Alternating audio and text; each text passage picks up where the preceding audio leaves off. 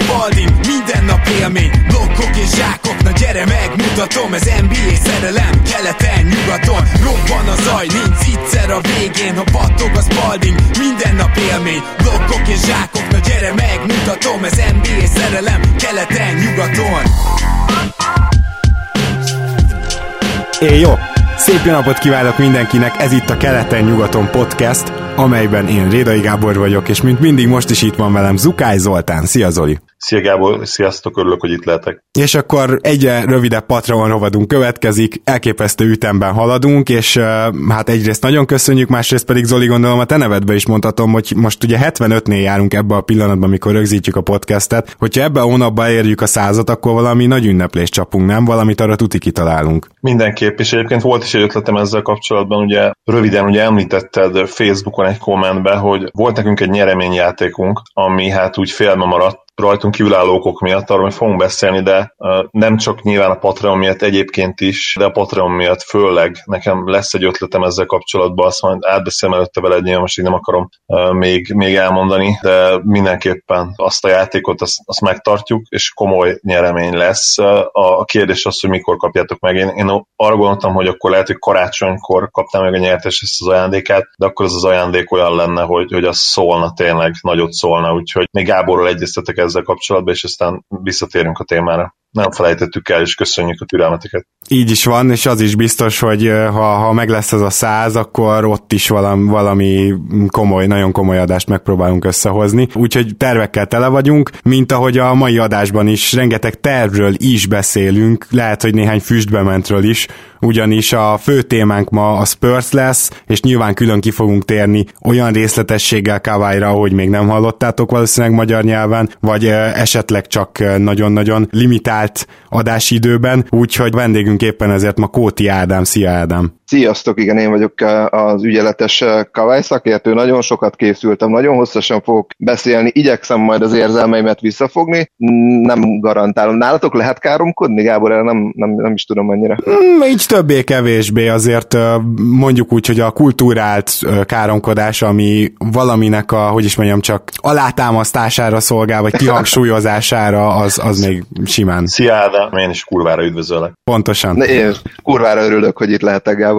És Jól van, viszont amivel kezdenünk kell, és akkor azt most itt hárman kicsit áttárgyaljuk, hogy volt itt egy hármas cserénk, ma nem is a hétvégén talán ez már csütörtök pénteki hír, de mindenképpen ki kéne rátérnünk, mert tulajdonképpen egy hármas cserében én elég ritkának látom azt, hogy a három csapatból csak egy az, amelyik jól jár, és az én véleményem szerint ez történt. Foglaljuk össze ugye Kenneth Ferid és Darrell Arthur egyéves lejáró szerződését. A Denver átküldte Brooklynba. Ezért, vagy hát azért, hogy ez létrejöhessen, mert ennyi cap space azért Brooklynnak sem volt, ők Jeremy Lint küldték Atlantába. És ami nagyon fontos még, hogy ugye a Denver a 2019-es első körösét is elküldte Brooklynba egy top 12-es védettséggel, ami hát nyilván a Denver céljait nézve gyakorlatilag az lenne a, a rossz, hogyha ők megtartanák azt a pikket. Jó kérdés aztán, hogy ebből mi lesz, de nézzük meg egy picit ezt a cserét, mert számomra elég furcsa. Kezdve ott, hogy a Denvernek ugye egy egy ilyen milliómosokból álló tulajdonos köre van, bocsánat, milliárdosokból és nyilván dollárba értve, akik korábban nyilatkoztak olyat, hogy hát azért egy kis luxusadót ők fizetnének. Ehhez képest ugye ezzel a múvval, tehát nem csak az egyiküket, nem csak mondjuk Feridet küldték el, és akkor lenne, nem tudom én, két-három millió luxusadó, ami ugye azért simán megfizethető lenne valószínűleg annak a tulajdonosi körnek, hanem ezzel bementek a luxusadó alá. És ez két lejáró szerződés volt, és ezért feladtak ugye gyakorlatilag egy pikket is. Tehát akkor vagy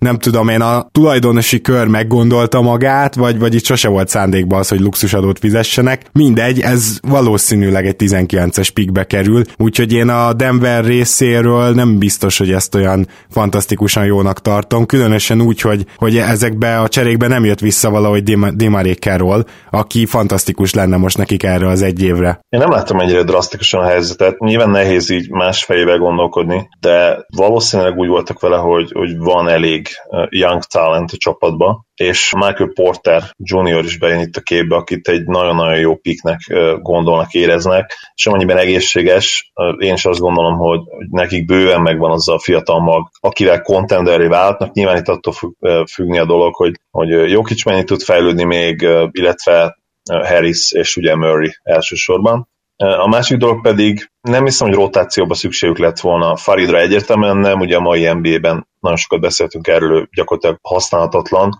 Esetleg cserecenter, de az már ugye van. Igen, centerként esetleg, ha, ha nagyon-nagyon komolyan veszi a lepattanózást, a hustle játékot, de hát úgyis azért nagy, nagy hátrányú védekezésben. És akkor ugye ott van Lice, aki még több játékidőt fog valószínűleg kapni, illetve reméljük, hogy Hernán Gomez is kigyógyul végleg ugye abból a nagyon szerencsétlen csókbetegségből, ugye a mononukleózisból, ami hát tényleg nagyon különböző embereket különböző módon tud terhelni uh-huh. hosszú távon. Ugye voltak többen, főleg teniszezők, akiknek abszolút a karrierük végét jelentette, még mondjuk egy Roger Federer azért szerencsére jobban ki tudott jönni belőle, ugye azóta is hát szlemeket nyer, és akkor gyakorlatilag azt is vizionálod, hogy itt Lice és Hernán Gomez kicsit kényszerből is, de akkor ők fognak a hármas poszton játszani. Szerintem Hernán Gomez nem annyira kényszeres megoldás, ő egészséges. Ő eleve ugye kis csatának indult, elég magas, és a mai NBA-ben nyilván négyes poszton is bevethető lesz, ugye, mint floor, floor stretcher, stretch for szerepkörben, de én azt gondolom, hogy ő hármas poszton is megállna a helyét, amennyiben egészséges hozzáteszem, és akkor ugye ott van Barton, aki azért, azért inkább hármas, mint kettes, én azt gondolom, de ez tud cserekettest is játszani, valószínűleg ez lesz a szerepe, hogy, hogy hármas és kettes poszton is esetleg bent lehet a pályán. Millsapot nyilván egészségesnek várják, ott, akkor ő ugye azért egy 30-32 percet simán el fog onnan vinni, és meglátjuk, hogy a fiatalok közül még esetleg valaki be tud-e, be tud-e törni a rotációba, ugye itt lehet, lehet pár esélyes esetleg Tyler Lydon például. Vagy Malik Beasley, ha egy kicsit egy följebb játszik, csak hát ez, és egyetértek veled, meg nyilván Tony Craig-et is azért igazolta a Denver, mert ő, ő klasszik hármas poszt, de olyan minőségi szárnyvédője, wingvédője, vagy szóval kettes, hármas, négyes poszton tényleg jó védője, egyetlen egy lesz a Denvernek, de ő eléggé stabilan négyes, ugye Millsap. Az más kérdés, hogy ő viszont egészen kiváló védő. Szóval mindegy, én, én, én még nagyon hiányolnék innen egy pont egy Demerikárolt akár, mert őt sem mondanám ilyen extra minőségű. Vanderbilt pont ilyen játékos, csak nyilván nem számíthatunk arra, hogy Jokic is hasonló sikersztori lesz második körösként. Hát igen. Azért a második körösök nagyon ritkán tudnak befutni. Talán amiatt reménykedtetek benne, hogy, hogy őt tényleg egy ilyen szerepre is választották ki, tehát ott már a második körben ugye nem, nem is feltétlenül talent kellett nekik, és, és azért bízom egy kicsit egyébként így ugye Nuggets koca szurkolóként Vanderbiltben, hogy, hogy olyan típusú játékos lehet, olyan, olyan prototípus, ami, ami pont a Nuggetsnek kell. És ezért bízom abban, hogy ő játszott majd, független attól, hogy egyébként a Summer League-be, ha, ha nem csal az emlékezetem, annyira nem musikál jól. Hát mondjuk úgy, hogy nem róla szóltak a headline-ok. Nyugati rivális szerinted erősödött összességében, vagy gyengült Ádám? nem a headsetem mikrofonja romlott el, csak ennyit szeretnék hozzáfűzni. Értem. Oké. Okay. Viszont akkor nézzük meg mindenképpen a Nets oldaláról, vagy nem is, akkor menjünk még az Atlantára, mert én szerintem az ő oldalukról sem annyira magyarázható ez a csere. Következő miatt, és ebbe bele se gondoltam, ám a Dangdont meghallgatva feldobta ezt talán négy Duncan, és nagyon egyetértek vele, hogy ugye az van, hogy az Atlantának amúgy is el kéne cserélnie Schrödert, most meg már mindenképpen el kell cserélnie, mert hogy megérkezett Lin, akármilyen állapotban is van Lin, az biztos, hogy nem őt akarják majd tovább cserélni, meg eddig is tudható volt, és a saját alkupozíciókat azért csak meggyengítették még jobban, nem? Tehát amikor Schröderről majd tárgyalnak, amúgy sincs ilyen ordító érdeklődés, ugye a New Orleansról lehetett hallani, nem tudom, hogy az még éle, meg ott nyilván akkor át kellene venni az Atlantának Solomon Hill szerződését nagy valószínűséggel. Szóval eddig sem volt olyan kitörő érdeklődés, ezután pedig én azt gondolom, hogy nehéz lesz Schrödertől megszabadulni, még nehezebb, mint a Lin szerződtetése, vagy hát a Linért való csere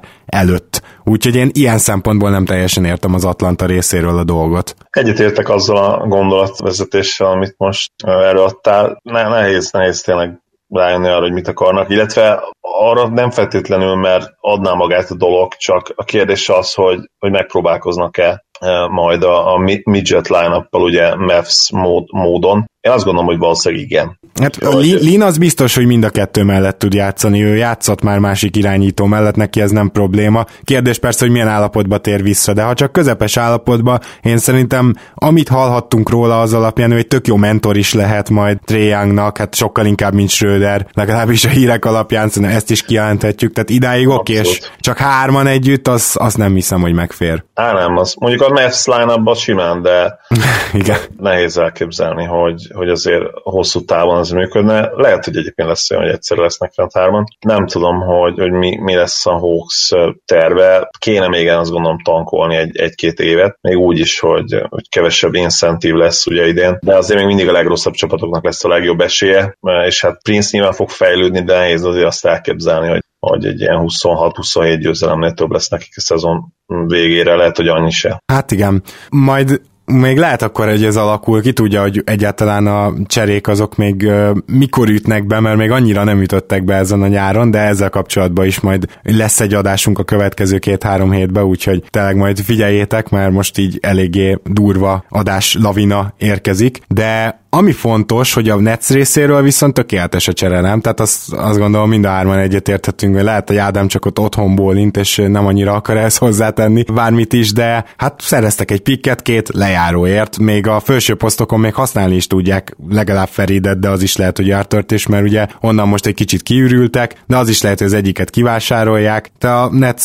már megint egy fantasztikus cserét hajtott végre, és Lin elküldése sem probléma, mert annyian vannak ugye irányító, meg egyes kettes poszton, hogyha megnézitek, ugye Dinvidinek mindenképp játszania kell, Russellnek játszania kell, Lövörtnek játszania kell, Krebb is ugye inkább kettes, tehát persze ez teljesen értető volt ilyen szempontból is. Mielőtt Ádámnak dobjuk a labdát, én abszolút egyetértek, és sajnálom is kicsit, hogy a Mavericks nem tudott a nuggets megoldást találni, ugye voltak olyan pletykák, hogy, hogy dolgoznak azon, hogy átvegyenek egy-két rossz szerződést, amik már ugye nem is annyira rossz szerződések, így, hogy lejáróak. Viszont kicsit visszacsatolva arra, amikor Ádám csöndben maradt, azért a mellett se lehet érben szerintem, hogy gyengült a Nuggets, mert lehet, hogy nem erősödtek, de gyengülni semmit nem gyengültek, azt gondolom, hogy ez nem lehet kérdés. Tehát két olyan játékostól szabadultak meg, akik amúgy se lettek volna a rotációban. Ádám, ez az a műsor, ahol ha nem szólalsz meg, akkor is reagálunk rá. Úgyhogy most próbálj megszólalni.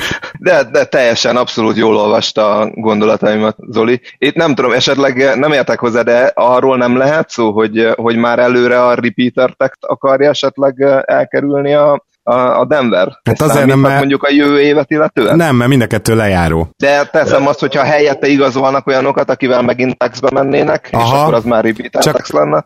Elképzelhető, a jövő évi capsitúja a Denvernek olyan, hogy Millsap valószínűleg kilép, tehát akkor ott lesz egy, sőt, az csapatopció, bocsánat, tehát akkor ott ők Kiléptetik. bekerülnek a cap alá, úgyhogy nincsen kizárva, de ahhoz mondjuk lehet, hogy el kell engedni Millsapet. Tehát nagyon, szerintem nagy veszély nincs annak, hogy repeater text legyen, mert hogy valahogy úgy tudnának esetleg text fölé kerülni, hogy valami max szerződést kiosztanak, és akkor amellett talán még valahogy Millsapet is visszaigazolják, meg, meg még az emelét is. Ne, nem hiszem, nem hiszem egyébként. Apron fölé biztos nem tudnak majd kerülni jövőre, tehát olyan jelentős luxusadó az szerintem nem lesz. Hát vagy akkor tényleg csak arról szólhatott a dolog, hogy úgy érzik, hogy, hogy nagyon erősödni nem tudnak, akkor megint egy ilyen borderline playoff csapat lehetnek, első körre számíthatnak, és akkor azért meg kár lenne olyan sok luxusadót fizetni. Igen, ezzel kapcsolatban lehet, hogy beszélgetni kéne kicsit az a Washington vezetőségével, de majd erre is kitérünk, csak nem a mai adásban. Viszont most akkor a Jabari Parker igazolást is említsük meg csak így egy percben, ahol a Bucks egyébként volt olyan jó fej, és visszavonta a qualifying offert, és ennek köszönhetően tudott a Chicago egy olyan szerződést adni Jabarinak, amelyben ugye gyakorlatilag két év 40 millióról beszélünk, de a második év az csak részben garantált, tehát itt egy év 20 millió, és aztán majd meglátjuk, így tudnám ezt a szerződést összefoglalni.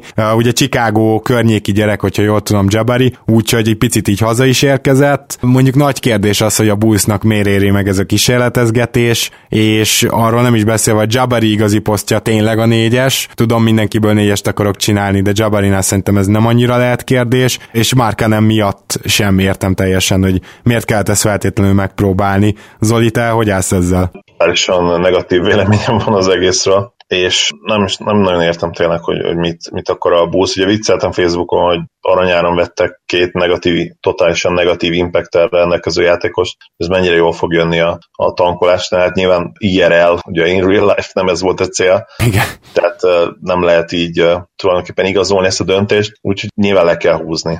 Ez nem, nem létezik, ez működni fog. Jabari lehet, hogy fel fog rakni 20 pontot, 6 lepattanot, meg 3 asszisztot, vagy 20 pontot, 8 lepattanot, 3 asszisztot is akár. Hát a három assziszton azért már nagyon meglepődnénk, nem? Hát én 2,6 volt azt hiszem az egyik szezonjában, amikor olyan 20 pont felett átlagolt. Két éves, és hány meccsen, azt nem, ne kérdezzétek meg, azt hiszem akkor sérült meg. Hát lehet, hogy akkor más, hogy nem más, ugye, előző szezonban. Uh-huh, akkor valószínűleg az az első sérülés. először. Nem, én nem látom egyszerűen Javarit, mint impact játékos, se, semmi nem utal arra, hogy, hogy belőle tényleg az lehet. Az a, az a legnagyobb probléma, hogy támadásban is a, a számai nem, nem transzlálódnak nyelvtan vagy semmilyen pozitív impactre, míg Towns a liga egyik legjobb támadó játékosa, és, és ténylegesen egy, egy matchup probléma, addig hát Jabari szállítja neked a nehéz ketteseket, és bár voltak felángolásai triplából, talán még ugye ez a 40%-os szezon is, ami megint csak mondom, hogy nem 82 meccsen volt azért bőven, ettől függetlenül nem az a játékos, aki, aki a modern NBA-ben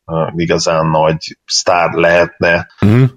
vagy akár mondom, impact játékos. Jól sejtem, hogy azért hasonlítottad össze towns mert a gondolat második fele az a fejedben maradt azzal kapcsolatban, igen, hogy igen, igen. akkor folytasd. Igen, hogy ugye ő is pocsékvédő, Towns ezt ellensúlyozni tudja, és ha Tánc bármikor úgy dönt, hogy ő legalább a kezeit lóbálja, és, és aktív lesz lábbal, és nem próbál meg mondjuk minden dobás blokkolni, hanem úgy lesz aktív, hogy annak értelmes legyen, akkor azonnal masszív, pozitív impact lehet védekezésben, mint hogy ez pár hétig meg is történt. Igen. De előző szezonban ugye az Embiid elleni összecsapás után, amikor Embiid mondta neki, hogy hát ne, mondta így sajtónak, hogy ne is hasonlítsak össze két játékos, mert hát ő védekezik, míg Tánc nem, és ott ezt személyes sértésnek vette Cat, és ott el is kezdett védekezni, csak aztán ugye ez nem tartott túl sokáig.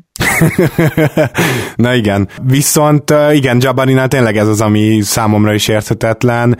Ő neki az ilyen plusz védekezés renoméja az egy negyed az egész rájátszásból, és nem véletlen rájátszást említem, mert ilyen pozitív példákat az alapszakaszból még nem nagyon tudunk felsorolni. Szóval volt egy, egy körülbelül egy negyed, ahol így beszállt a rájátszásba, és egész jól védekezett, ami hát úgy, úgy picit meglepő volt, de maradjunk annyi, hogy ebből azért még nem indulnék ki.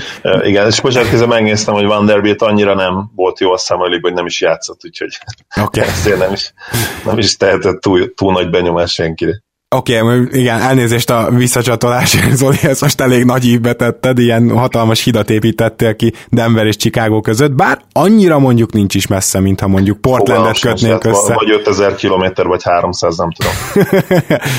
Na jó, de, de akkor ebben végig egyetértünk. Azt tény, hogy Chicago gyakorlatilag egy évre nézi meg Jabarit, úgyhogy akkorát nem kockáztat, tehát így én is azt mondom, hogy, hogy miért ne hát, próbálják meg, igen, csak hogyha ez egy... katasztrofa, mint igen. amely eredetileg gondoltam, amikor azt hittem, vagy azt gondoltuk, ugye, hogy mind a két év garantált. garantált. De ettől függetlenül ettől még nem lesz jó move, Igen. szerintem hamarosan igazolást is kapunk erről, ahogy elkezdődik a szezon. Én minden olyan percért mérges vagy haragos leszek, amit Jabari tölt a parketten Markanen kárára. Ezt komolyan mondom. Egyetértek.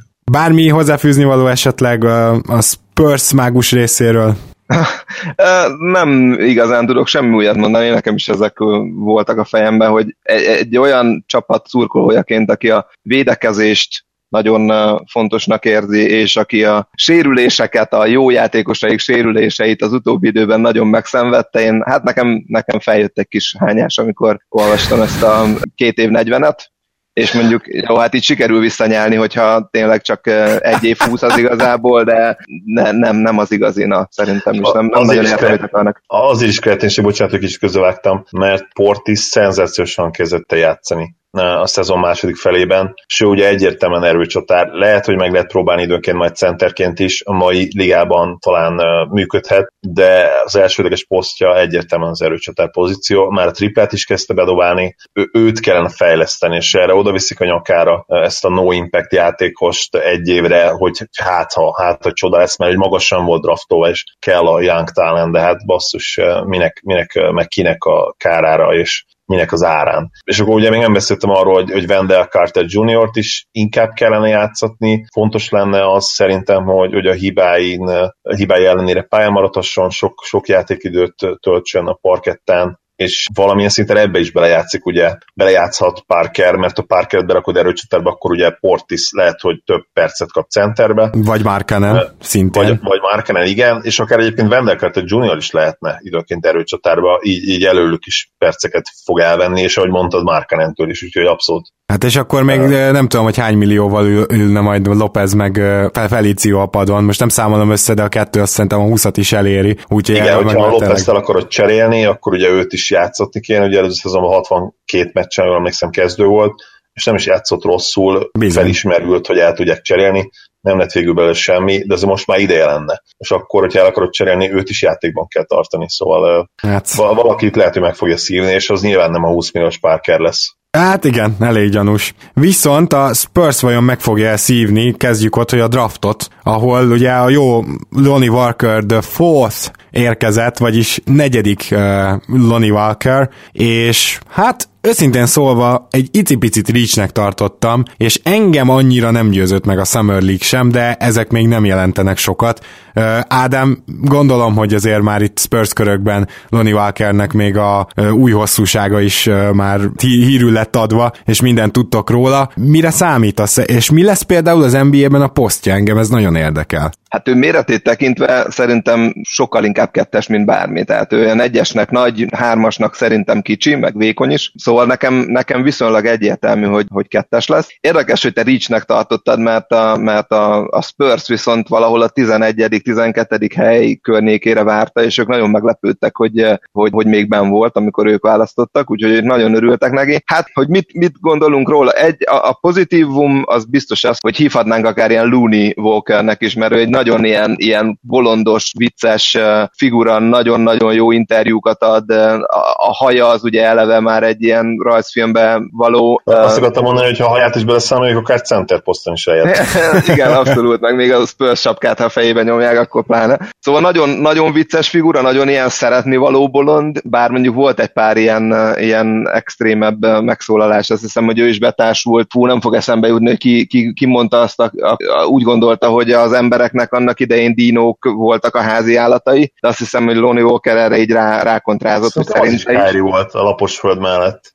Kyrie volt ő. Lehet, hogy, lehet, hogy nem. Menj, megnézem addig. Na mindegy, szóval vannak, vannak ilyen dolgai, amit én hogy egy, nagyon szeretném megnézni ezt a beszélgetést, amikor Popovics eh, Lonival ezt így, így átbeszéli egy, eh, egy pohár bor mellett. Szóval a játékát illetően, a, a, amit ugye egy ideje panaszkodtak a spurs illetően, hogy nem elég atletikusak, hát ez Walker, ez semmiképp sem mondható elő. Nagyon nagyot ugrik, gyors, jó mozog a pályán, nagyon nehéz dobásokat be tud dobni, labdavezetésből is, passzból is, nagyon látványosokat, nehezeket tud védekezni, nagy blokkokat, nagy ilyen, ilyen passávokat levédő labdaszerzései vannak, tehát ebből a szempontból ő nagyon sok mindenre képes konzisztens. A másik oldalon viszont hát nagyon nem konzisztens, egyik, egyik oldalon se. Shot selection az, az eléggé kriminális tud néha lenni, néha önbizalmát is veszti, különösen, hogyha ilyen palán környékére kell bemenni és ott, ott ütközni.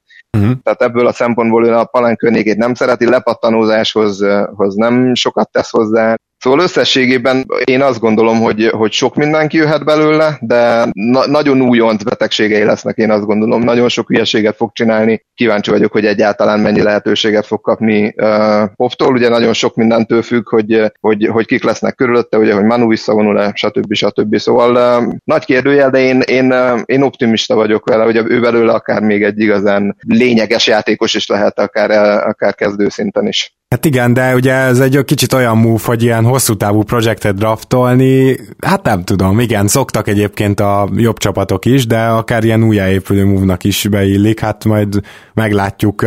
Zoli, te mit gondolsz, hogy jó ilyenkor egy ilyen hosszú távú projektet draftolni, amikor ilyen bizonytalanságban van a franchise, mert tulajdonképpen lehetne érvelni, hogy ez ilyenkor egy jó ilyen aranytartalék. Szerintem mindenképp, már csak azért is, mert a Spurs ugye young talent terén nagyon-nagyon rosszul áll.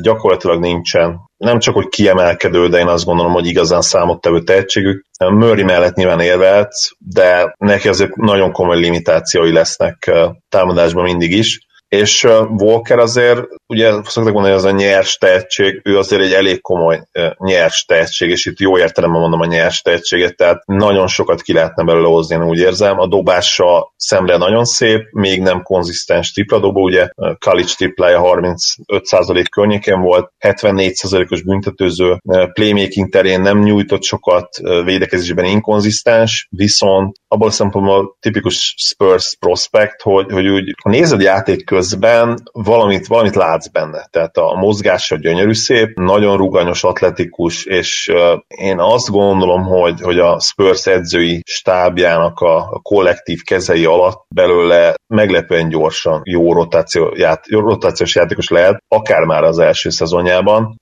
és engem azt se lepne meg, megmondom őszintén, hogyha komoly játékperceket kap, de nyilván ez nagyban függ attól is, hogy Kawai, ami lesz. Hogyha ő kiesik, akkor nem is lesz más választása a Spursnek, mint játszatni legalább 30 percet. A második körösötökről tudnám mondani két mondatot, Ádám, mert bevallom őszintén, hogy annyira még nem tudtam utána kutatni, hogy a nevén kívül, ami szintén nem könnyen megjegyezhető, bármit is elmondjak róla itt a hallgatóknak. Igen, Csimezi Metúnak hívják a, az illetőt. Hát nekem, ahogy elkezdtem utána nézni, leginkább Dwayne Dedmon jutott eszembe. Tehát, hogy ilyen, ilyen erőcsatának, nagy embernek kicsi, de cserébe nagyon, nagyon mozgékony, nagyon atletikus, tud dobni, mint ahogy Dedmon is megtanult viszonylag dobni, ő is ilyen nagyon látványos atletikus védő teljesítményekre képes, a, a Summer League-be volt egy pár nagyon-nagyon látványos nagy blokja. Amit ellene felhoznak az az, hogy, hogy nem eléggé fizikális, és ez, ez ugye elsősorban a, talán 100 kilónak van, van írva a Draft Expressen talán, tehát a fizikuma sincs meg hozzá, de állítólag ugye az agresszivitása se elegendő hozzá, de hát ő is egy picit ilyen Lonnie Walker kicsiben ebből a szempontból, hogy, hogy sok lehet benne, de hogy kijön-e belőle, az, az egy elég nagy kérdőjel. Hát akkor szágoljunk tovább.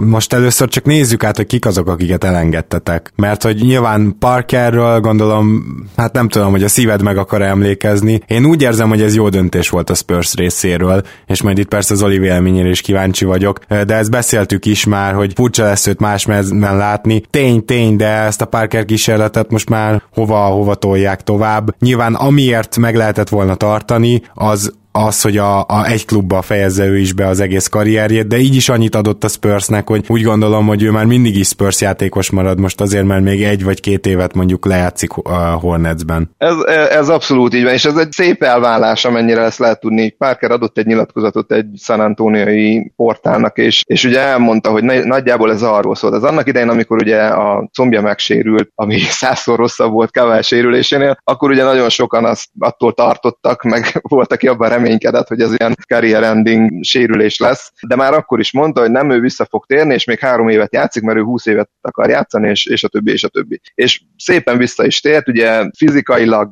hogy mondjam, a sérülés az nem, nem látszott rajta, úgymond, de egyébként látszott, hogy nagyon nagyon megöregedett, és a plegyka az, az, az hogy a Spurs az, az egy éves szerződést akart neki adni, minimum környékén, és lényegében ilyen pad melegítő, mentoráló uh, szerepet. Ehhez képest meg ugye James Borrego, aki elment uh, a Spurs assistant coachi pozíciójából Charlotte-ba a head coachnak. Ő viszont Kemba ilyen, hogy mondjam, teljes értékű cseréjeként két évre ugye valami 10 milliót ajánlott neki, és hát azért ez így, így, így a szerepet, pénzt tekintve így nem volt kérdés. Parker beszélt egy, egy beszélgetett a csapattal is, beszélt Duncannel is, és, és úgy kiderült számára is, hogy itt, itt semmi harag nem lenne ebből az egészből. A család az nem is költözik vele Charlotte-ba, úgyhogy, úgyhogy két év múlva majd, majd jön haza már azt emlegetik bizonyos Spurs ilyen podcasterek, hogy lehet, hogy majd még két év múlva, egy évre visszajön még a pad melegíteni, hogy itt legyen meg a 20. éve. Hát ezt majd, majd meglátjuk, de ez szerintem így rendben van. Ettől függetlenül, amikor azt hiszem pont a ti egyik podcasteteknél volt ez a Charlotte mezben ez a kép, hát akkor én ott, ott, ott összeomlottam egy kicsit, azért az, az, az nagy, nagyon-nagyon fura látvány volt tényleg, ilyen Olaj Juvan Raptors mez, meg, meg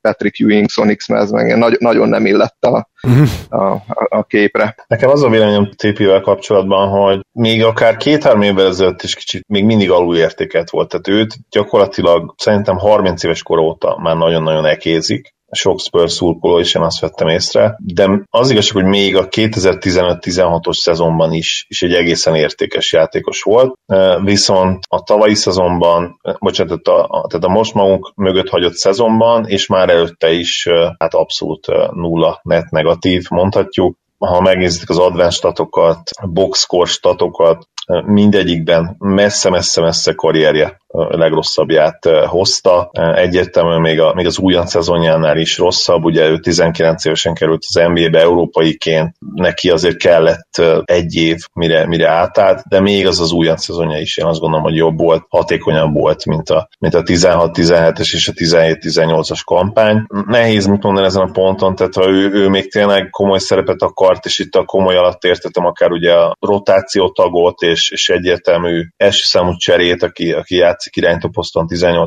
percet is akár bizonyos szituációkban, akkor, akkor megértem a spurs hogy elengedték, az igazság, hogy, hogy neki fel kellett volna mérni azt, hogy, hogy ellentétben például Manuval, aki, aki két-három éve is még 37 évesen iszonyú per minute impactet tudott hozni, ő, ő már erre nem képes, pontosan azért nem, mert ugye az ő, ő értéke elsősorban a hihetetlen sebessége volt, illetve az, hogy elképesztő módon tudott betörni a gyűrű alá, annak ellenére is, hogy soha nem volt egy vertikális atléta. És, és itt, uh, bocs, csak a, a, tudom, hogy ezt mindig kiavítom, és elnézést, a Zoli ugye arra gondolsz az iszonyúra, hogy iszonyúan jó, ami képzavar, szóval már jobb inkább akkor nem kimondani, de igen, erre gondoltál. Természetesen erre gondoltam, igen, hogy iszonyúan jó impact, ugye valóban én néhány szót így használok, nem feltétlenül rendeltetésszerűen. Én értettem, Zoli.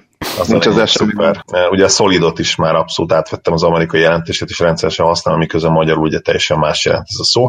Igen, vagy De van ez az amerikai terrific, amit tényleg használnak mind a két értelemben, talán az az iszonyúnak a megfelelője lehet így, ilyen szempontból nálad. Lehet, igen, bár, bár a terrific szerintem az csak pozitív angolban. Igen, a, ter- de... a, terrible, a ter- terrible, ahogy bárki mondja, az a, igen, az a, az a Na jó, szerintem eleget angoloztunk, meg nyelvtan óráztunk, ugye ez nem a régi vágó műsor, amit imádtam egyébként. Álljunk meg egy szóra, vagy mi volt a címe? Azaz. Parker nehéz. Egy, egyfelől ikon, nem lehet elvonatkoztatni ettől, és jó lett volna látni Spurs-től visszavonulni, ez még megtörténhet, de ami még jobb lett volna, hogyha csak a Spurs-ben játszik. Úgy látszik, ez kevésbé fontos számára, mint az, hogy még mindig játsz ezt a játékot az NBA-ben. Lehet, hogy neki van igaza, nem tudom. Tehát uh, nyilván de azt is bele kell kalkulálni, hogy azért 10 millió dollár, az 10 millió dollár, nem tudom, nem tudok a fejével gondolkodni. Bizonyos szempontból azért ez szomorú, én azt, azt kell, mondjam. Bizonyos szempontból meg nyilván értető, hiszen, ahogy mondani szokták, mindig az atléta, a sportoló a legutolsó, aki, aki tudja, hogy mikor van igazán vége. Hát igen, ez igaz. Kyle Anderson-t is elengedtétek, ugye, ami azzal jár, hogy azon a poszton, a 3-as, 4-es poszton van némi hiányérzete az embernek a Spurs keretére nézve, főleg úgy, hogy Kawai helyzete bizonytalan, és ez nagyon érdekes, mert tényleg nagyon sokféle véleményt, vagyis hát inkább úgy mondom, szélsőséges vélemények vannak ezzel a Kyle Anderson elengedéssel kapcsolatban. Rengetegen mondták, hogy azért ez az MLA lehet, hogy ezen a piacon nem tűnik kevésnek, de úgy egyébként, hogyha normál, normalizál formálódik a piac mondjuk 2020-ra, ott már elég nevetséges összegnek hat majd, és igazából nem döntött rosszul a Grizzlies, hogy így beajánlott négy évet, mert ez nem számít azért annyira sok pénznek, mint amennyire idén nyáron tűnik. Ennek ellenére a Spursnek uh, annyira esze ágába sem volt, hogyha jól tudom ezt tartani, hogy nem is várták meg a két napot, amíg tarthatják, hanem előbb is közölték, hogy nem fogják. Publikusan nem, én, én az utolsó este tudtam meg, és akkor is még inkább csak ilyen plegykából úgy, úgy jött ki, hogy úgy tűnik, hogy nem fogják tartani, de abszolút egyetértek, hogy ilyen nagyon szélsőséges Anderson meg, megítélése, de azért, mert nagyon-nagyon szélsőséges a, a játékának a, hogy mondjam, a minősége is. Van itt egy, egy statisztika vele kapcsolatban, ami, ami ilyen mind-blowing kategória, hogyha veszük a karrier átlagokat, és abból, a, aki legalább annyi percet játszott, mint ő, tehát nem ilyen pár perces játékos, és a assist százaléka, block százaléka és steal százalékát hozza az, amit Anderson hozott, és ugye itt a karrier százalékjáról beszélünk, tehát ott az első évei is benne vannak, uh-huh. az a liga, liga történetében Julius Irving, Andrei Kirilenko, Dwayne Wade, Bobby Jones, Draymond Green és Paul Millsap. Az micsoda névsor? Mármint a sokoldalúságnak a, a névsora. Így van, és, és hogyha ehhez hozzárakjuk a lepattanó százalékot is, akkor így nincs olyan játékos, aki akár csak egyetlen egy évben is hozta azokat a százalékokat, amit Anderson eddig a karrierjét tekintve. Tehát ilyen őrületesen hatékony és sok, sokoldalú játékos Anderson, csak rohadt lassú. És ez, ez, ez ilyen meg, megoldhatatlan probléma bizonyos szituációkban. Én nagyon szerettem nézni őt, mert, mert igazi csemege volt, főleg, hogy én imádom az ilyen dolgokat, hogy annak ellenére, hogy milyen lassú, meg, meg öreg, meg nem tudom én ilyesmi, ahhoz képest képes, mikre képesek játékosok, és Anderson ebből a szempontból egy igazi csemege volt, de playoff környezetben, hát kis túlzása talán pályán tarthatatlan is bizonyos ellenfelek ellen, és ugye a nyugaton pont ilyen ellenfelek vannak. Tehát, hogyha ő oda kerül egy Durant ellen, akkor Durant így talán egy meccsen szenvedett ellen az alapszakaszban, a rájátszásban meg eszem iszom volt. Egy, nem tudom én, egy Harden elé, ha oda raknánk, akkor szerintem nagyon komoly baj lenne, stb. stb. Nem, nem, én, én fáztam tőle, amikor a rájátszásba rá kellett hagyatkoznunk. Alapszakaszban viszont meg nagyon jó, úgyhogy lehet, hogy ebből a szempontból a Memphis, ha csak most nem fiatalodik meg és gyógyul meg Conley és Gasol, és tényleg ma- max küzdenek majd a playoffért, de valószínű, hogy inkább nem. Ott, ott viszont jól fog jönni. A, aki rájátszásban komolyat akar csinálni, azzal, az nem Andersonnal akarja szerint. Uh-huh. Akkor ezek szerint David Bertanszal? Na hát ez egy nagyon jó kérdés. Bertans ugye kapott egy első, első plegyka az volt róla, hogy 4 év 20 millió, teljesen rendben voltam vele. Bertans ugyanis egy nagyon tökös shooter. És volt, volt egy cikk erről is, hogy, hogy mennyire megtévesztő lehet a dobó százaléka. Összehasonlították Matt Bonnernek a, a dobó százalékát, Robert Orbi dobó százalékával, meg Mario Éli dobó százalékával, vagy tripla százalékával, és kiírták, hogy egy, egyik játékos, másik játékos melyiket választanád a százalék alapján. És ugye mindenki nyilván Bonner 41, nem tudom hány százalék, és nem Éli meg Orri 34-5 százaléka, de ugye ezt tudjuk, hogy, hogy Éli meg, meg Orri rájátszás környezetben fontos dobásoknál iszonyatosan magabiztosan és hatékonyan dobált el a dolgot, és Bertans valamilyen szinten őről nekem is mindig az a benyomásom, hogyha nézem a meccset, és Bertans kapja, és eldobja, hogy ez az, eldobta, jól tette és ilyen nem biztos, hogy a százalékai ezt bizonyítják, de hogy egy bátor, tökös gyerek, aki elmeri dobni a dolgokat, és azt mondják, hogy hát neki az nagyon sokat fog segíteni, hogyha idén, meg a jövőben, ugye ez alatt a két év alatt, ami végül a négy év 20 millió helyett végül két év 14 és fél millió, valami ilyesmi lett belőle, hogyha konzisztens perceket és dobásokat kap, akkor ugye az egy, egy dobójátékosnak, ilyen pure shooternek nagyon sokat fog jelenteni.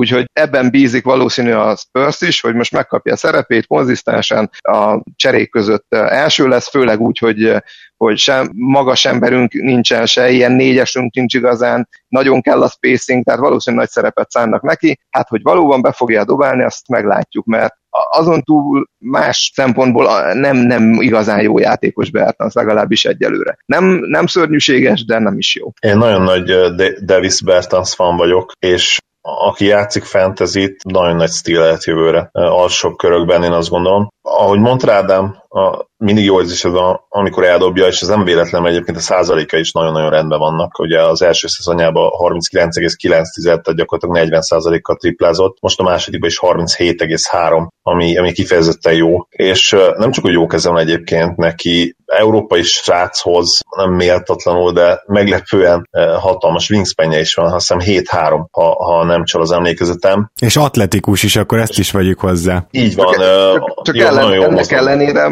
ennek ellenére a védekezésben valahogy mindig áldozatává válik a, az ellenfélnek. Én nekem ez, a védő oldalon meg ez az első számú benyomásom róla, hogy így ú, Bertans támadják, ú, az baj. Igen, az a baj, hogy, hogy egyelőre a dobás blokkolásban kimerül ez a nagy wingspan, nem annyira okos védő, de szerintem ebben is fejlődni fog egyébként, és engem abszolút nem sokkolna, hogyha 11-12 pontot átlagol a támadásba jövőre. Tehát, az a része engem se, csak hogy védekezésben mennyire tudja ezt hozzátenni, az, az, Lepattanozóként az most lesz jó, Igen. de stretchborként úgyhogy azért szaladgálnia kell a periméteren védekezésbe is kellene, talán nem is lehet elvárni a 8-9 lepattanót tőle, de egy 5-6-ot szerintem hozhat, és jó, jó NBA játékos lehető, hogyha megkapja azokat a játékperceket, és természetesen még hozzá tud tenni a nyáron a játékához, tud fejlődni. Én, én abszolút sokat várok tőle. Igen, mondjuk ilyen szempontból, ilyen szempontból szerintem valahogy jogos Zoli elvárása, mert ha belegondoltak, akkor ha Gazol pályán van, vagy hogyha Adrics pályán van, mind a kettő azért védekezésben egyértelműen centerként jobb, tehát akkor ott,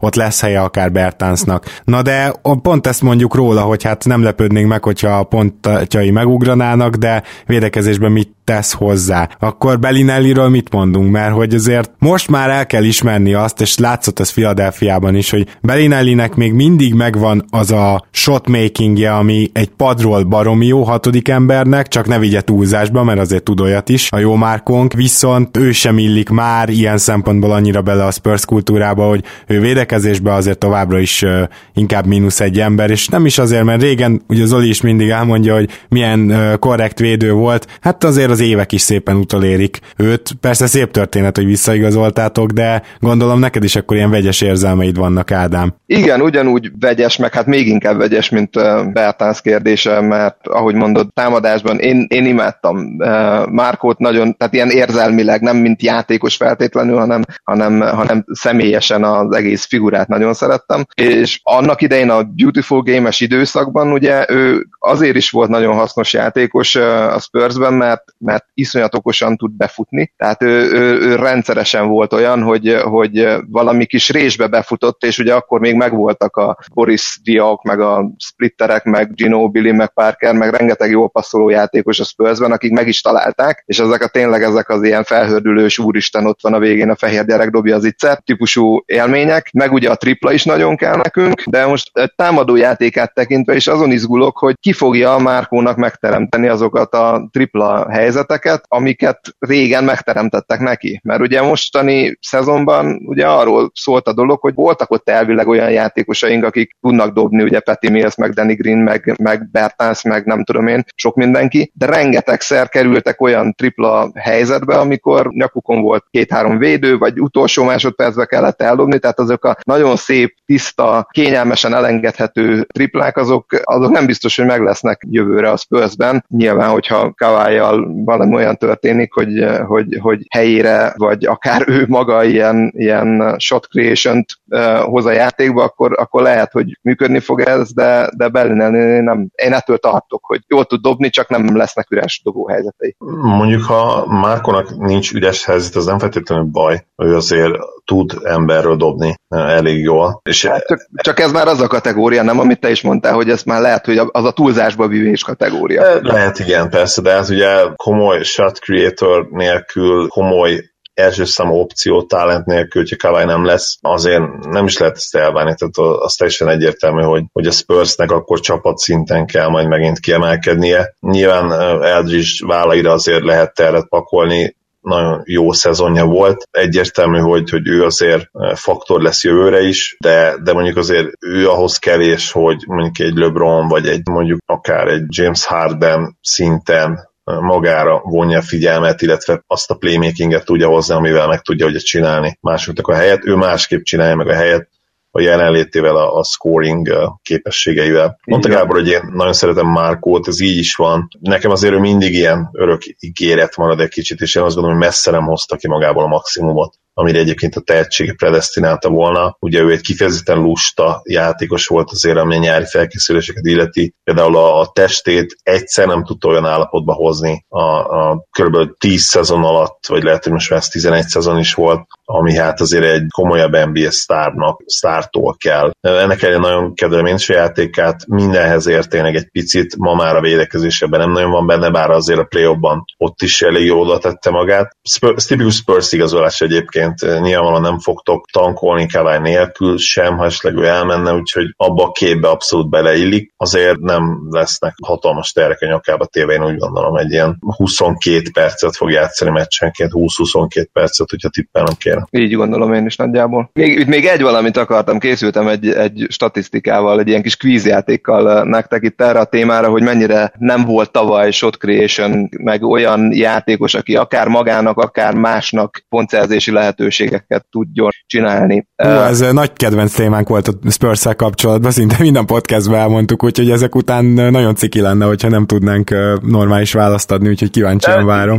Én is, szóval hány olyan meccs volt, vagy olyan játékos volt a Spursben tavaly, aki, amikor egy játékos egy meccsen 27-et, vagy annál több pontot szerzett. Illetve az, nem, kezdjük azzal, hogy Lamarcus nyilván ő, ő volt itt a, a fő, fő jelölt. Elkövető. Jelölt, elkövető követő, igen, ő hányszor dobott 27, illetve 27-nél több pontot? Én 20-at tippelek, 20 meccs.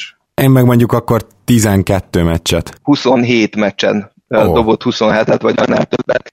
Hány volt egyéb játékos, aki 27 pontot vagy annál többet dobott. Nyilván itt azért húztam meg a 27-nél, a, a, azért, mert 27-nél kezdődik az, hogy más is dobott annyi pontot. Uh-huh. Két játékos, két meccsen összesen. Na várjál, mondjuk, hogy öt játék, nem, mondjuk, hogy öt ilyen meccs volt, én azt mondom, de próbáljuk meg kitalálni Zoli a játékosokat is, tehát ki az, akinek erre egyáltalán volt a Spursben esélye, mert szerintem ilyen Danny Greennek már nem, nem hiszem, hogy volt 27 pontos meccse. Volt egy 26, ha jól emlékszem. Ó, oh, jó van. Viszont Murraynek szerintem volt legalább egy olyan meccse, amikor elérte a 27-et, mert arról talán, mint a lett is volna szó. Én is, sőt, letippelek egyértelműen. Igen, akkor ki lehet még? Mert Anderson nem, Gazol szerintem talán már nem. Atya ég. Rudigének nem hiszem, ilyen 20 pont körül szerintem volt, de annál nagyon több nem. Mert akkor Én... egyelőre egy játékos tudtunk felsorolni. Én Perry mills még egy elég, elég komoly tippez, mert nem hiszek benne, de hát Forbes, Forbesnak nem volt, nem volt. Várjál, várjál, Forbesnak egyszer kiszakadt a zsák, azt tudom, csak na jó, legyen kettő játékos akkor, és mondjuk hány meccsen, Zoli szerint két meccsen, szerintem négy. Egy játékos, egy meccsen. Az a korábban már emlegetett, jövőben remélhetőleg nagy szerepet kapó és sok triplát bedobó, bedobó Bertansról van szó.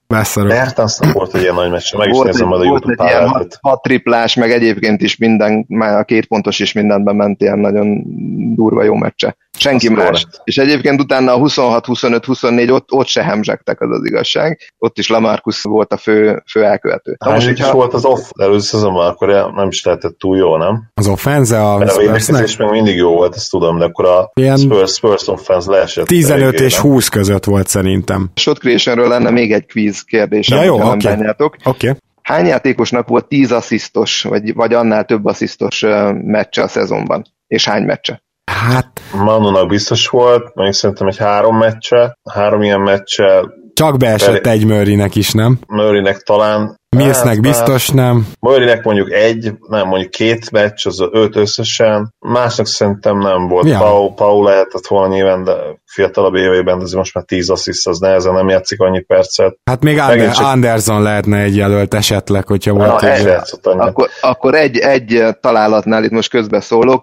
Két ilyen meccs volt, és az egyik az Anderson volt, a másik pedig Pau. Paunak volt egy, egy tripla duplája. Egy oh, ilyen éppen, éppen tripla duplája, és egyébként Pau asszisztjait illetően ő adta a legtöbb asszisztot a, a szezonban, ami azért elég komoly, komoly pozitív kritika ránézve, ugye tekintve, hogy mennyit játszott, és komoly negatív kritika teljes uh, Spurs keretre. És hogyha ezt a, ezt a lécet egy kicsit lejjebb visszük 10 asszisztról 8 asszisztra, ugye ne felejtsük, hogy Kyle anderson már elvesztettük, ha 8 asszisztos meccseket nézzük, akkor is még ehhez a kettőhöz, amit már említettünk, jön még hozzá három Tony Parker meccs, és még három Pau Gasol meccs és Gino, meg Dejounte, meg, meg mindenki más hét, hét asszisztnál kezdenek belépni. Ja, az a baj Manunál, hogy egy nagyon keveset játszott, ugye masszívan karrier low perceket, ha jól emlékszem.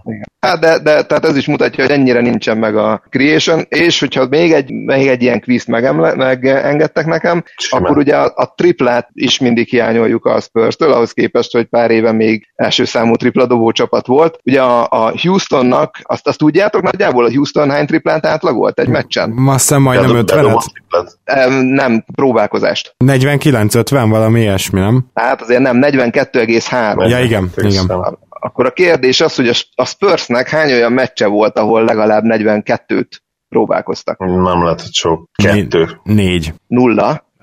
és, és mennyi volt a maximumok, tehát mennyit kell levinni a lécet a Houston átlag alá, hogy a Spursnek bejöjjön a, az az egyetlen meccs, amikor ennyit próbálkoztak. 37? Ha, 35.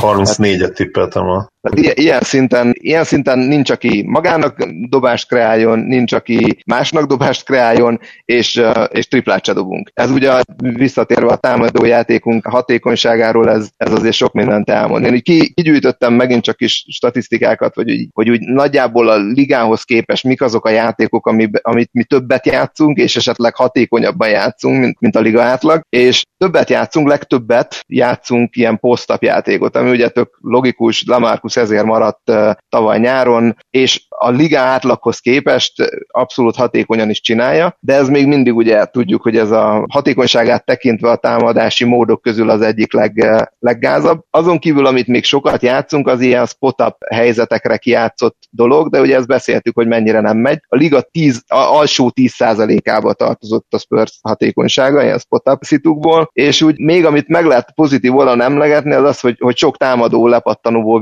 visszarakott ilyen putback dolgaink voltak, ez ugye egy jó dolog, de ez, ez ugye ilyen marginális Hát erre nem lehet egy támadó játékot építeni, ez csak ilyen, ilyen kis habatortán lehet, ami, ami mondjuk itt finom a hab, csak a torta szar így alatta. Igen, vagy nincs. Hát uh, igen, konkrétan. Jó, uh, azért ez jó képet festett arról, hogy a Spursnek mire van szüksége, és... Jó rossz képet festett. Igen, igen, igen, igen, igen. Is, iszonyú képet festett.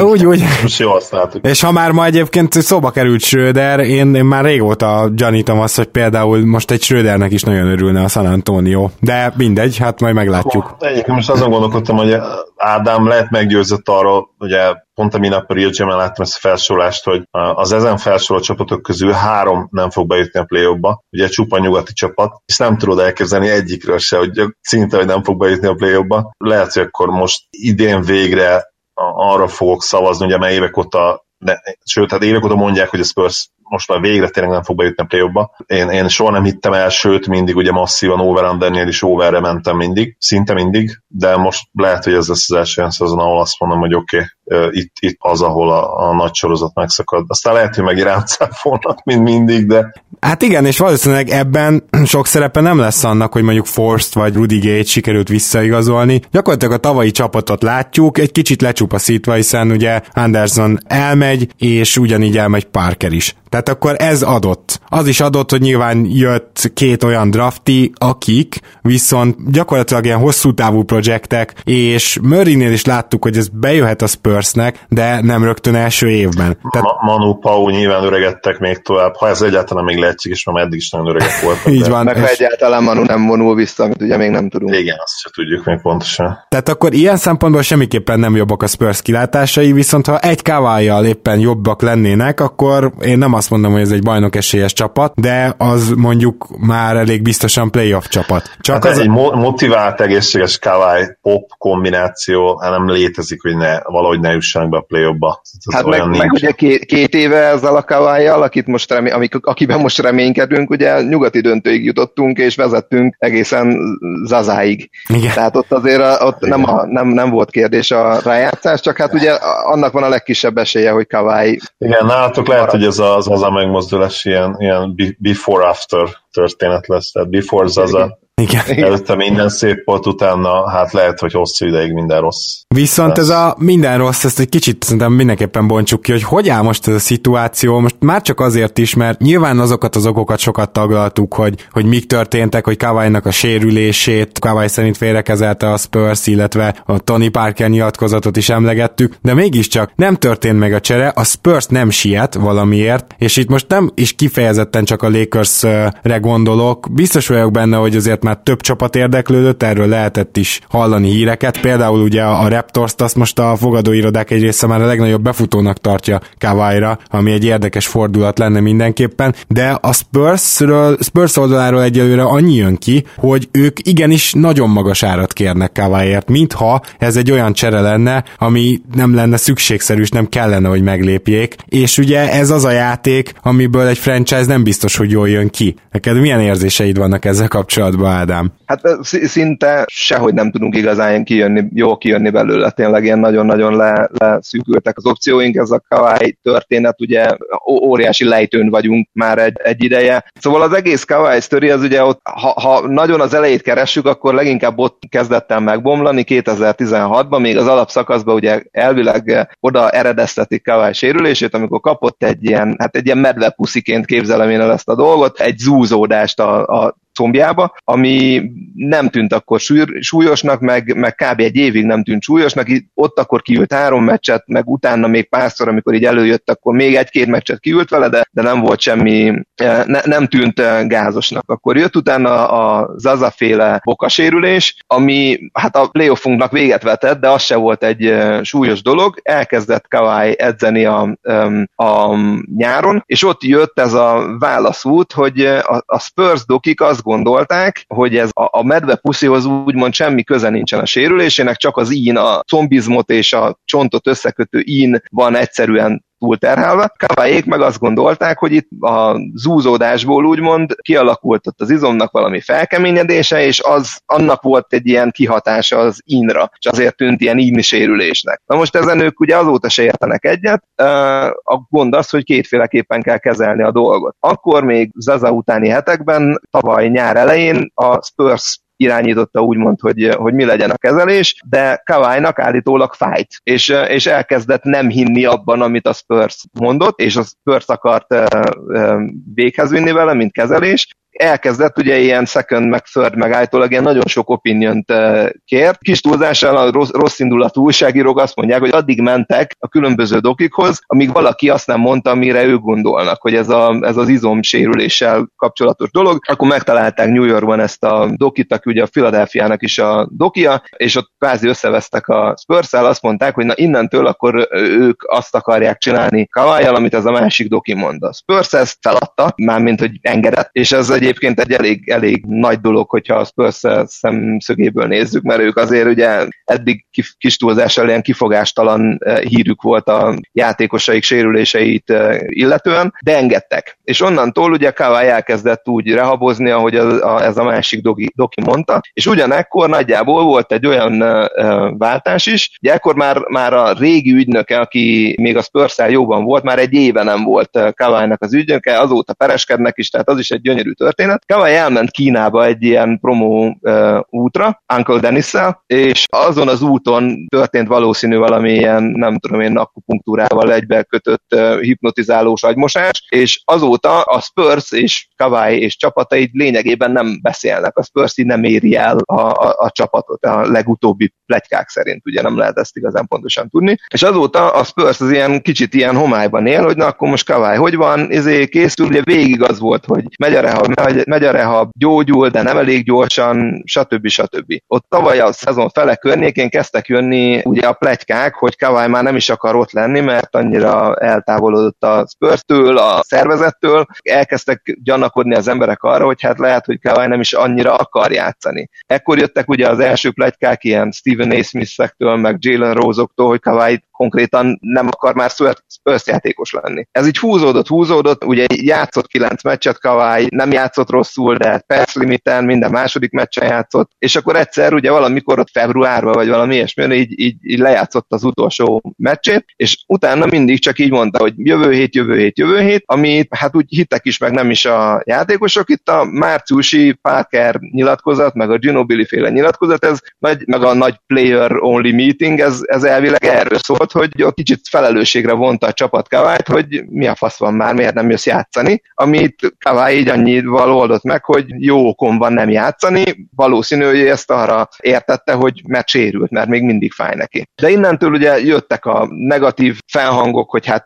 milyen ez már ez a Parker beszólás, meg Popovicsnak is volt beszólása, mekkora baromságot csinál a Spurs, hogy elidegenítik úgymond a, a, a sztárjátékosokat, aztán az utóbbi hetekben meg ugye jön ennek az ellenkezője ugyanabból az ESPN-ből, hogy, hogy hát ez nem is volt annyira gáz. Hát Popovics azért mondta, hogy kérdezzék Kavály csapatát, mert ő nem tudta, mert Kavály csapata intézte a rehavot teljesen a Spursnek, ráládása se volt, hogy, hogy mi történik Kavályjal. A Parker nyilatkozatról kiderült, hogy ha meghallgatod az egész nyilatkozatot, akkor ez egy tök támogató és ilyen pozitív nyilatkozat, csak kiragadták belőle azt az egy mondatot, hogy neki százszor rosszabb volt a sérülése, és így köré fonták a plegykát, hogy Parker beszólt Kaválynak, és utána meg mondja, jönnek a plegykák Kavály csapatából, hogy, hogy ez volt kb. az utolsó csepp a pohárban. Nem lehet tudni a mai napig se, hogy, hogy, hogy miről szól a dolog. A jövőt illetően, hát nyilván amiben mi reménykedhetünk, és az egyetlen igazán pozitív és optimális megoldás számunkra az az, hogyha Kavály és a Spurs valahogy kibékül, amire mondjuk ahhoz arra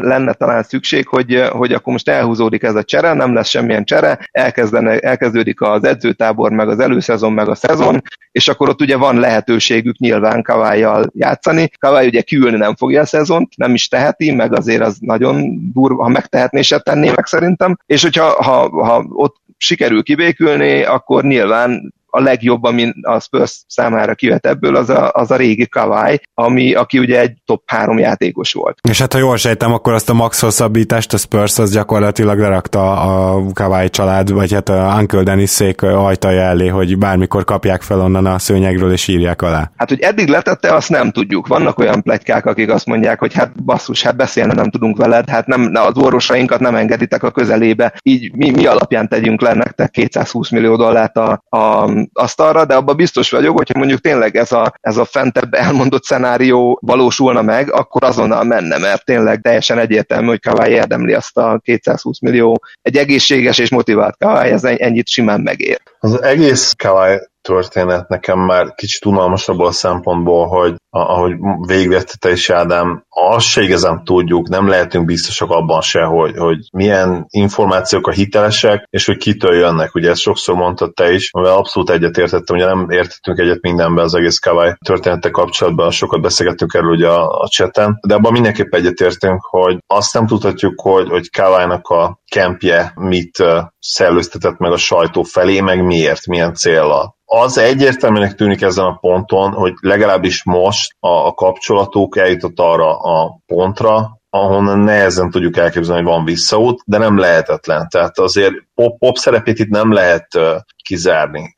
Olyan karizmája van az embernek, annyira, annyira jó edző, szakmailag és emberileg is annyira hát etalon az NBA-ben tulajdonképpen, hogy őt nem lehet leírni. Ő elképzelhető, hogy meg tudja változtatni Kawai döntését, akkor is, hogyha ő már meghozta azt, hogy, hogy ugye elmegy. Ennek ellenére mondom, e- ezen a ponton azért nehéz elképzelni, hogy, hogy itt lehet kibékülés, és azt hiszem, hogy az már egyértelmű, hogy, hogy a kibé, kibékíthetetlennek tűnő vagy annak gondolt ellentét az megvan. Tehát most már azért te is eljutottál arra pontra gondolom, hogy, hogy azért azokat a híreket inkább elhiszed, amelyek szerint egyértelmű ellentét van, amit, amit nehezen fognak, vagy, vagy akár lehetetlen lesz innen feloldani. Hát a, abban biztos vagyok, hogy a, a Spurs és a Uncle Dennis között kivékíthetetlen ellentét van. Az egyetlen tényleg megoldás erre max az lehet, hogyha valahogy Spursnek, Popnak esélye lesz arra, hogy Kavályjal kettesben maradjon úgymond, és a, akár a napi munka folyamán e, helyrehozza ezt a kapcsolatot, mert ezt nyilván nem tudja megoldani Dennis bácsi se, hogy, hogy ne, nem tudom én, ha nem megy az edzésre Kavály, vagy a, vagy a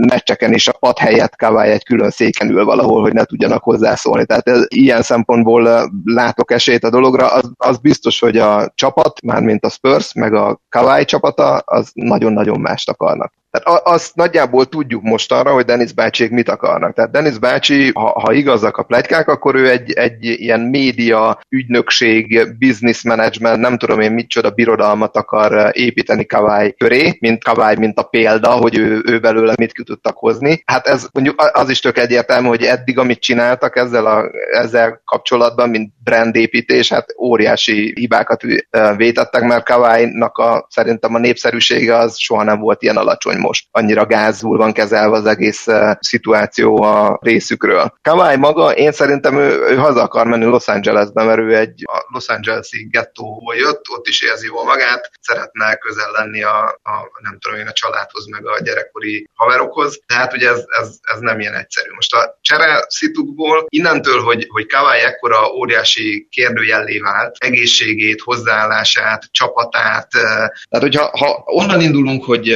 hogy akkor Kavályból már csak csere érték lehet, akkor ugye nagyon nagy bajba vagyunk, mert Kavály értéke nagyon alacsony. Ezért, és azt mindenki tudja. És e, nagyon kevés csapat az, aki, aki, aki kockáztatna értük és adna értük annyit, amennyit Kavály ér. A, a csereplegykák közül ugye említettük már a Torontót, hogyha ha ilyen rövid távú, jövő évi ér, jussunk be a playoffba, és talán menjünk egy kört, ez a célunk, akkor ugye a Toronto egyértelműen a legjobb opció, mert, mert kész, és ráadásul ugye ilyen all-star, All-NBA szintű játékust kaphatunk érte, akár De Rosen, akár Lauri, mindenki más, meg fiatalokat ad csak érte, akik, akikkel jövőre nyilván előrébb vagyunk, mint, mint most tavaly, hogy nem volt konkrétan játékosunk, mert Kawai ült, de, de nem, messze nem leszünk kontenderek. Hát igen, csak a... itt azért meg, azt is meg kell most már említeni, hogy minden hír arról szól, hogy Popovics még egy évet marad Spurs egyző. Te ezt egyetlen elhiszed? Kettőt. Tehát, a, a, ja, tehát a, a, az olimpiáig akkor kettőt. Igen, aha. az ugye két, két szezon. Tehát Popovicsal csak nem lehet tankolni, nem? Tehát biztos nem lehet vele tankolni. És mondjuk erre utalnak azért az igazolások is. Tehát így a Márkó két év, Rudigé, e- ezek az igazolások azért arról szól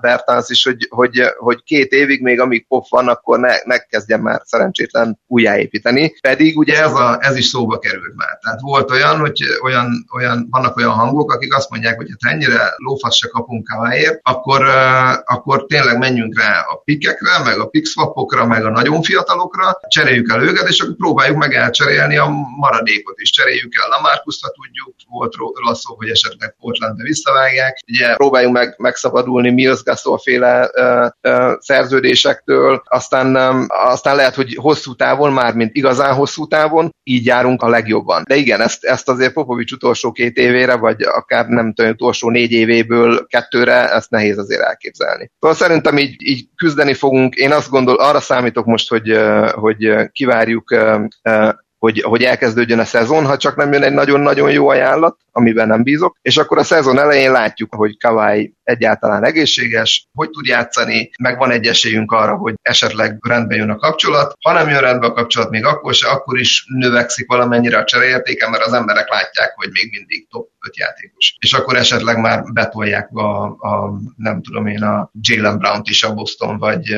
vagy valami komolyabb értékeket ért. Hát igen, de hát ez, ez kérdés, hogy ez meg fog-e történni. Te minek örülnél legjobban? Én, én, én nagyon ugye érzelmi alapon közelítem meg jobban, mint az átlag, még a Spurs szurkolókhoz képest is szerintem én érzelmesebben állok ehhez a dologhoz. Én nekem a régi csapat az egy ilyen abszolút ideál, és annak, annak része volt Kawai, az akkori Kawai. Tehát én abba bízok, hogy nem tudom én, Kawai ad egy ilyen 40 centi átmérőjű pofon teniszbácsinak, teniszbácsi rájön, hogy nem ért ehhez, fogad egy rendes ügynököt, rendes ügynök le tud ülni a spurs megbeszélik, adnak neki még egy esélyt, és jól sikerül a következő év Kavály meg hosszabbít. Én, én még mindig ezt szeretném, hiába okozott sok fájdalmat Kavály. Leginkább én a csapatára vetítem át ezt a, ezt a, ezt a rossz élményt. Zoli, még bármit hozzáfűznél, mert amúgy ez elég jó végszó is volt. Annyit, hogy abszolút egyetértek Ádámmal már, mint semleges szurkolóként is, ugye spurs szemben semleges szurkolóként is totálisan értem, hogy miért várja, reméli ezt. Kawai ugye egy, amikor egészséges, egy top 5-ös NBA játékos, top 5 a ligában egyértelműen, és top 30-as all-time, vagy, vagy afelé igyekszik. Viszonyú impact, ugye kétszeres évvédője, aki támadásban is gyakorlatilag sztára vált az elmúlt három évben. Nem kérdés, hogy egy, ráadásul ugye egész jó korban is van, még azt hiszem 26 jelen pillanatban, 27 lesz talán nem sokára. Igen tökéletes idő arra is, hogy, hogy akár egy, egy vagy még két ritult is lehessen köré csinálni, úgyhogy teljesen egyértelmű, hogy amíg van rá remény, hogy meg lehessen menteni ezt a kapcsolatot, addig a Spursnek erre kell törekednie, mert nem fognak érte egyszerűen normális ellenértéket kapni ezen a ponton, ez teljesen egyértelmű. Hát igen, na hát minden esetre azért is vettük ennyire előre a, a San Antonio Spurs-t itt a tavalyi évre, hogyha emlékeztek, akkor kicsit később kezdtük a csapatok értékelését, mert ugye a Spursnél bármikor beüthet egy változás, amire majd reagálunk, úgyhogy szerettük volna előkészíteni ezt ezzel az adással, és azt hiszem ez sikerült is, ebben pedig hatalmas hálával tartozunk Kóti Ádámnak, úgyhogy köszönjük szépen Ádám, hogy a vendégünk voltál. Köszönöm szépen, én is jól éreztem magam nagyon, úgyhogy... Én is köszönöm Ádám, hogy elfogadtam a meghívást. Köszi. És Zoli, természetesen neked is nagyon szépen köszönöm, hogy ma is itt voltál, és ezen a héten is jelentkezünk még többször is, hogyha minden igaz, ezt megígérhetjük. Örülök, hogy itt lehettem, abszolút rajtam nem fog múlni. Sziasztok, szia Gábor, szia Ádám. Ciao. És nektek pedig a figyelmet köszönjük, ezen kívül pedig akik a Patreonon támogatnak minket, természetesen külön köszönjük ezt a támogatást, és csekkoljátok a patreon.com per keleten-nyugaton, ahol a videót is érdemes megnézni. Ez volt ma a Keleten-nyugaton podcast, és mondom a héten még többször többször jövünk, sziasztok! Ha más podcastekre is kíváncsi vagy, hallgassd meg a Béton műsor ajánlóját. El tudod képzelni, hogy a podcastet, amit éppen most hallgattál, fél év múlva már a mesterséges intelligencia generálja? Mi sem. De ha érdekel, eljött már a gépek lázadása. Hallgass bele az Embertelen Podcastbe. Orsós Lajos vagyok, a műsor házigazdája. Egyelőre még élőben. Egyelőre. Fedezzük fel együtt, hogyan ismerkedik, randizik, mesél és vitatkozik Betty és Péter, két teljesen mesterséges intelligencia. Lajos, a podcast címét mond még egyszer, Léci. Oké. Okay. Embertelen Podcast. Ez a műsor a Béton közösség tagja.